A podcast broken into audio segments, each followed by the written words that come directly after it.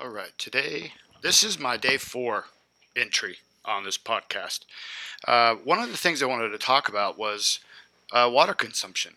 Um, I had pro or I had thought that the water consumption tasks, the gallon a day, was going to be one of my most difficult tasks to achieve in the 75 hard uh, program, and it actually seems to be my easiest besides the picture uh, that I take daily. Um, I get up, you know, I have two of these uh, half gallon jugs in the wa- in the uh, in the fridge that I pre-position, and I grab one when I empty it, and I fill it, and then I grab the other one and replace it. Um, some of the benefits, though, um, that I'm already feeling is uh, some of my joints aren't rubbing together like they were um, previously because I wasn't getting enough water. They um, drinking enough water kind of cushions your joints and adds more. I don't know bubble in that sac that's between your joint and your bone. Um, but right right away, right when you wake up, you start drinking some of that. It kick starts your metabolism, starts your GI tract going. It all kinds of healthy benefits for you. Aids in digestion, um, helps get all that food going once you take your, uh, once you start your breakfast. Uh, helps your food go through your system a lot better. Um, blood pressure, heartbeat, stuff like that. Um, people out there with irregular heartbeats, uh, you should probably start drinking some more water. You know, um, can help normalize that thing. Um, organs and tissues, you know, that's your skin.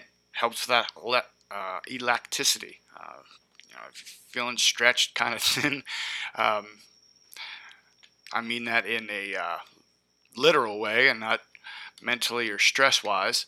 Uh, it does help you with stress as well because you know your brain's got a little bit more liquid up there and it's not a sponge. Um, it could kind of help tackle the day a little bit better. Uh, you got some electrolyte balance. You know, when you sweat, you kick out sodium. Well, that actually helps with uh, your balance when you put you know fluids back in your body when you're sweating them out. Um, some of your bacteria that's going on in your body that's just kind of stuck there. Well, water's when you're drinking enough of it, um, flushing it all out. You know, when you're taking a look at your urine and it's dark and it looks like Pine-Sol, that's a terrible way to live, and that's terrible. Actually, there's a chart that you can take a look at in hospitals, and it gives you your color volume. If it looks like Pine-Sol, it tells you to drink water immediately, or you'll get heat stress or heat uh, heat stress or heat. Uh, there's another one out there. It's probably a stroke. That's what it is. Heat stress and then heat stroke, and that's bad for you. That's real bad.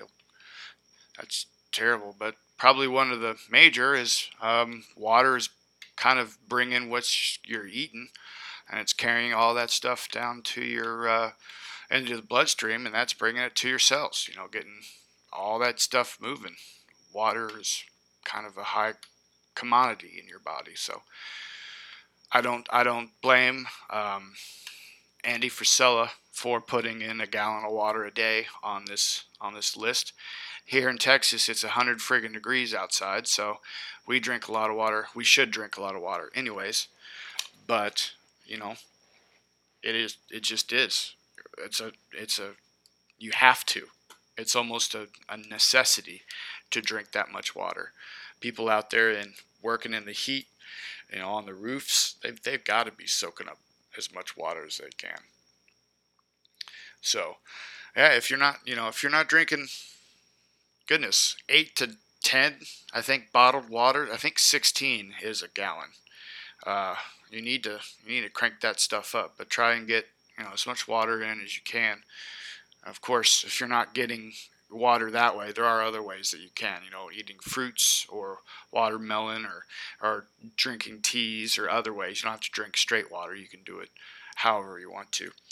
But uh, yeah, being staying hydrated is a daily necessity. It doesn't matter what the thermometer says. You got to drink it. If you're cold, even if you're cold, down up north, way down south on the poles, it's really, really cold. Even if you're cold, you're still shivering, you're still sweating somewhere, and still need to drink. So let's make sure we're drinking as much as we can, getting that high quality H2O. Okay, so I'm I'm doing just fine with knocking out my water and getting checking that task off of my board. So, if you're struggling, best I I could suggest is uh, every you know let's say every 15 minutes I'd take a swig.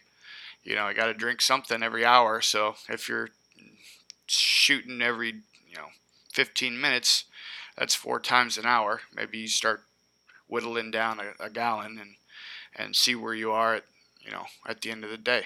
So. Okie doke. That's all I had to talk about water. There's more to more to it, but that's all I've got. So, end of day four, going strong.